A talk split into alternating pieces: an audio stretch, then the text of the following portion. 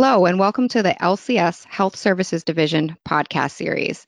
Today, I have Liz Barlow, Senior Director of Quality for Rehab Care and a nurse by background, to talk to us a little bit about the changes to the RAI manual coming out in October of 2018. So, we're going to go over some global um, introductions to the section changes. Um, and, and Liz, welcome. We're so glad to have you here as our nurse and MDS expert to kind of walk us through these high level changes. Thanks, Meredith. My pleasure to join you guys and to talk about this. Awesome. So, talk to us a little bit about the the overall global major changes to sections A, I, J, M, and N for us. Can you do that, please? I can. And one thing I do want to note, um, Meredith, is that right now, what CMS has done is that they have released what is called the specs. So the MDS in, in its current format, in the, in the format, has been released. We can look at the sections and the form, but what they haven't done yet is really they haven't sent out the definitions and the RAI manual and what that potentially looks like. So Got I did it. want to clarify that. Um, even though we're going to talk about the the global changes, there is there is still a lot to come in that regard. But right. yeah, let's let's quickly go through some of these areas. I know we've got a lot to talk about today. So Section A, um, with the new Medicare beneficiary identifier that was that is starting to be released, right? I believe it became effective April 1.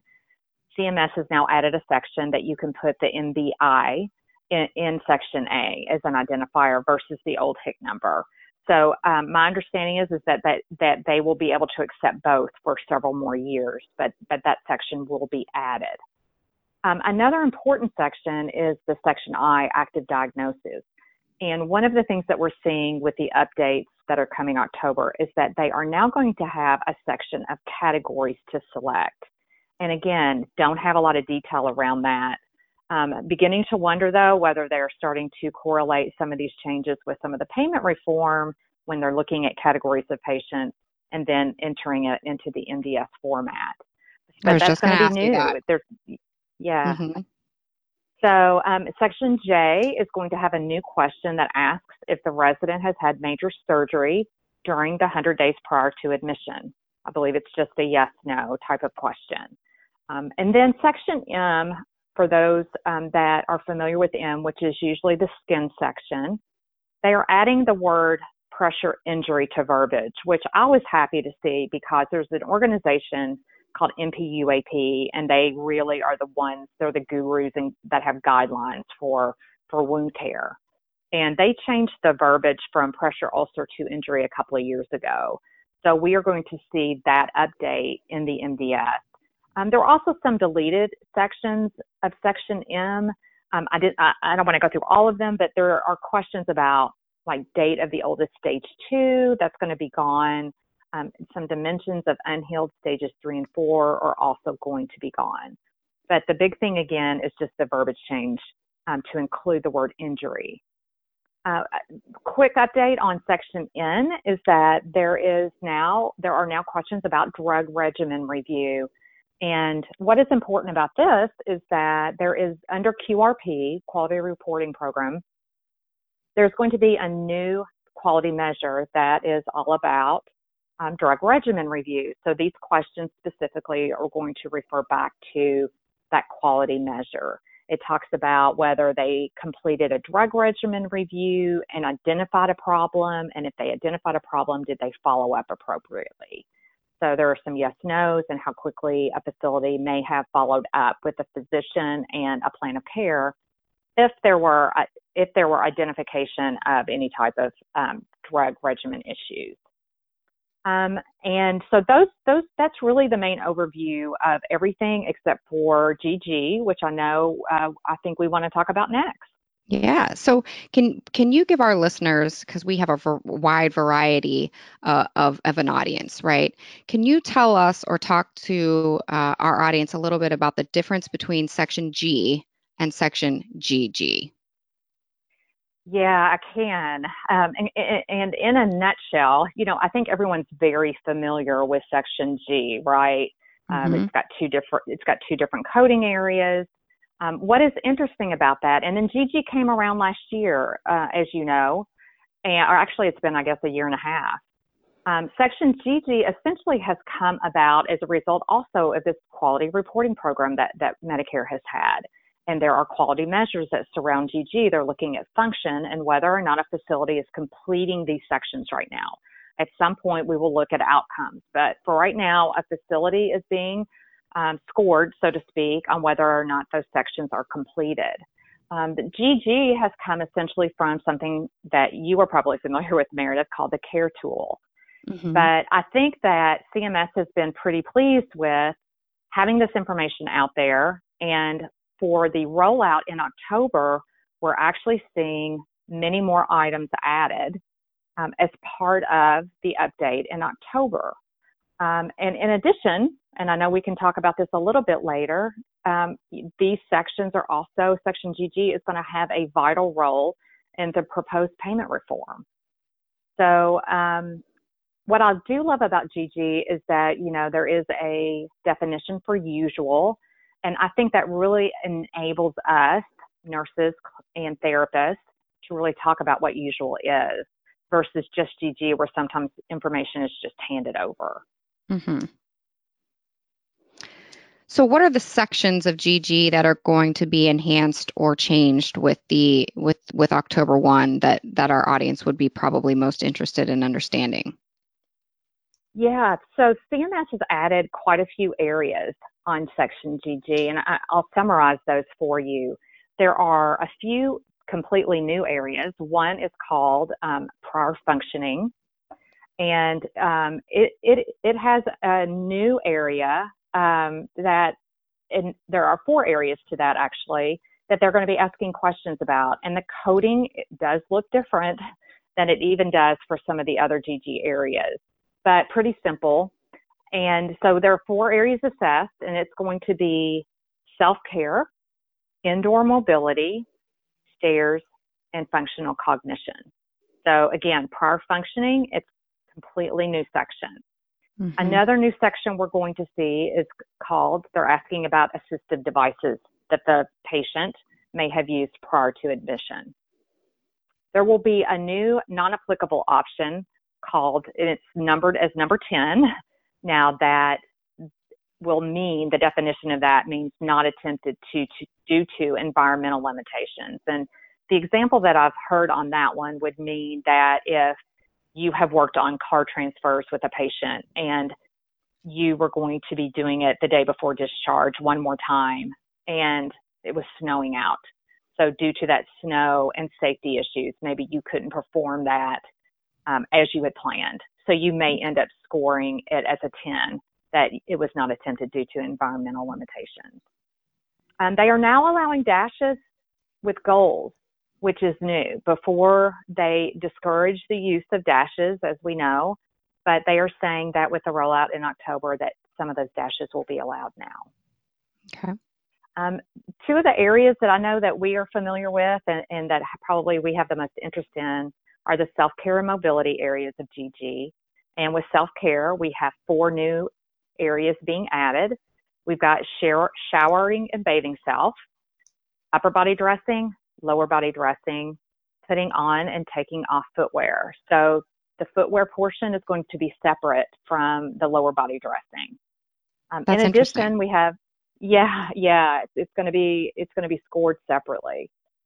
Um, in addition, mobility has eight new areas. We've got rolling left and right, so certainly that's part of bed mobility.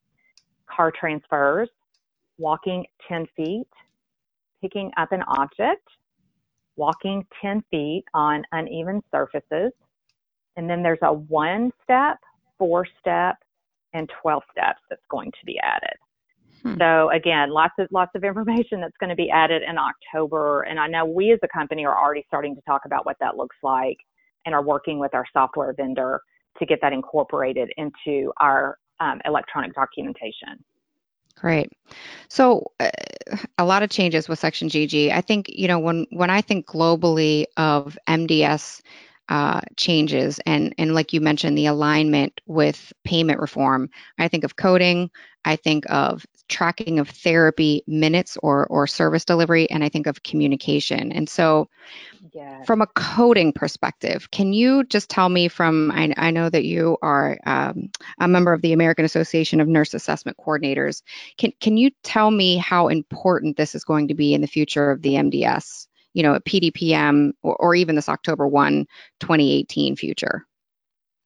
Exactly. You know, w- you know, I'm going to make the statement. Of course, coding's always been incredibly important because it impacts so many things with the MDS in particular, right? It impacts our payment. If you're in a Medicaid case mix state, quality measures, the QRP quality measures that we just talked about, that all circles around, you know, the coding of the MDS.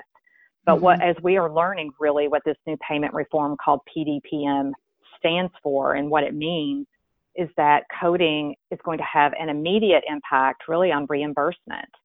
So a few, just a few quick examples of that are Section I, which is the um, diagnosis section, is going to be vital because that diagnosis is going to directly impact the CMI for nursing, PT, OT, and speech, which are all mm-hmm. separate components in PDPM.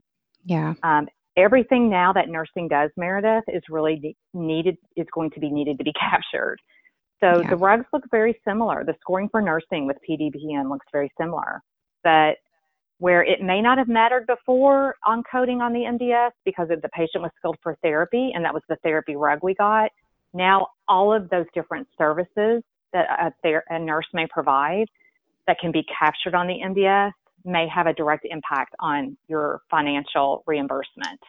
So, an yeah. example of that may be COPD. If a patient has active COPD and cannot lie flat lying down, if you check that off, that actually can impact one of the special care RUG scores. So, all of those things that we've looked at and it has been important is going to be even more important that it is captured appropriately. And really, even more than that, it has to be captured on the five day. So really intensifying, you know, the role of that MDS coordinator, especially soon after admission, you know, from a patient. Absolutely. Uh, we've always say that you know the MDS coordinator is one of the most vital people in in our health center, and so um, they just they have a lot of work. Um, so uh, the second piece that I, I think I, I focus on when it comes to MDS changes is you know the proposed changes to the assessments uh, with payment reform and, and kind of a reduction of those, and and taking away the actual tracking of therapy minutes on a weekly basis to just being tracked at the at discharge or the discharge assessment. Um, what do you think that they're going to be using that information for? You know, from from a time spent with patients' perspective at the end of the visit. Yeah, so you know, the, the, the proposed rule has indicated that while you know a patient isn't going to be rugged or um, like they are now, that therapy certainly still has an important piece to a patient's outcome. And mm-hmm. there will be, there will still be, again, this is proposed rule, but there will still be a section O that has to be completed on um, the discharge assessment. All patients will now be required to have a PPS discharge assessment, which wasn't the case always. If the patient stayed in the facility, it had to be completed, otherwise, it didn't. Mm-hmm. And that, so CMS is saying that will have to be done, and there is a section O. And in that section O, they are asking for minutes, days, treatments, uh, including co treatment and group, that will have to be completed upon discharge. And they have, again, stated in the Federal Register that they expect therapy services to be similar to what has occurred in the past. And they're going to monitor uh, what that looks like for individual buildings. Um, mm-hmm. So, which I think is really interesting. So, we still have to, we're still going to be tracking our time, it looks like, but reimbursement won't be based on minutes anymore. But still, you know, as you and I both know, function is an incredibly vital component. And, you know, getting those patients out the door and, and um, seeing those functional outcomes to prevent rehospitalization rates and, and all of those great things is, is so important to what we do. Absolutely. And probably also tracking to make sure that we are not decreasing the amount of services that we are providing the same types of patients, right? Just just that for right. sheer reimbursement purposes. Yeah. That that's absolutely right. So yeah, they're they're still going to keep a close eye on us. You know, with the scrutiny that therapy has had certainly over the last several years, they are saying, okay, you know, you you've provided depending on the facility, you know, pretty intense therapy. You've got medically complex patients. We don't anticipate you to change it very much from what you've done in the past. Mm-hmm. And you know, because uh, diagnosis and and these these pieces when we're talking about uh, payment reform become crucial to all the different components that make up your rate. I think communication becomes even more vital, and I know that that uh, tends to be or appears to be a pervasive issue that we currently have now, especially between uh, therapy metrics um, for OMRAs, minutes, um, diagnoses, things like that.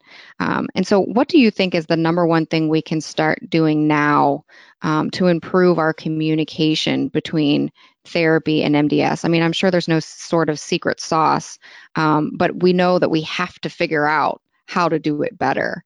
And I don't know that anybody has the answer to that, um, but I know it's something we definitely need to focus on, right?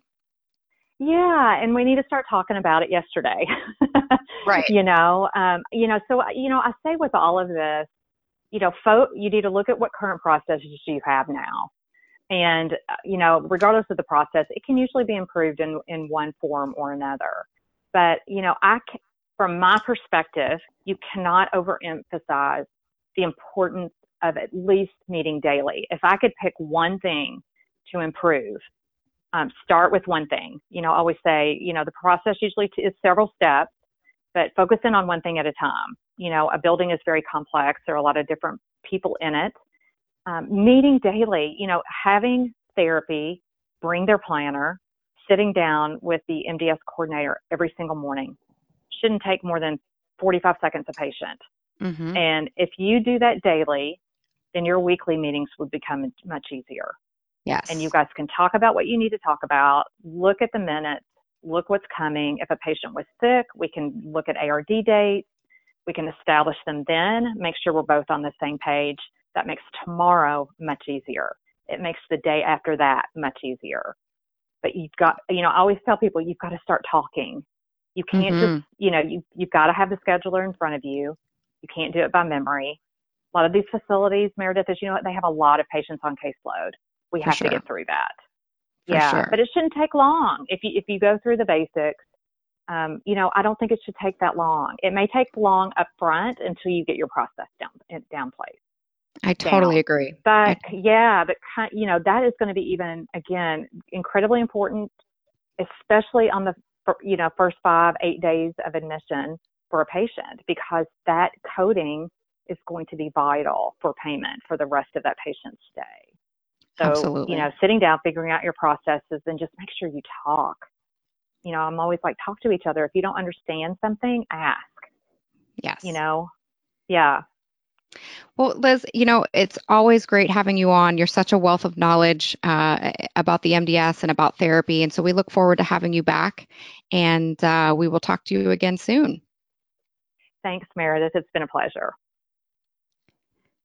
Legal disclaimer Life Care Services LLC is not engaged in rendering legal advice. Therefore, any information provided in this podcast, although intended to be correct, is also not intended to replace or supersede the advice of your legal counsel.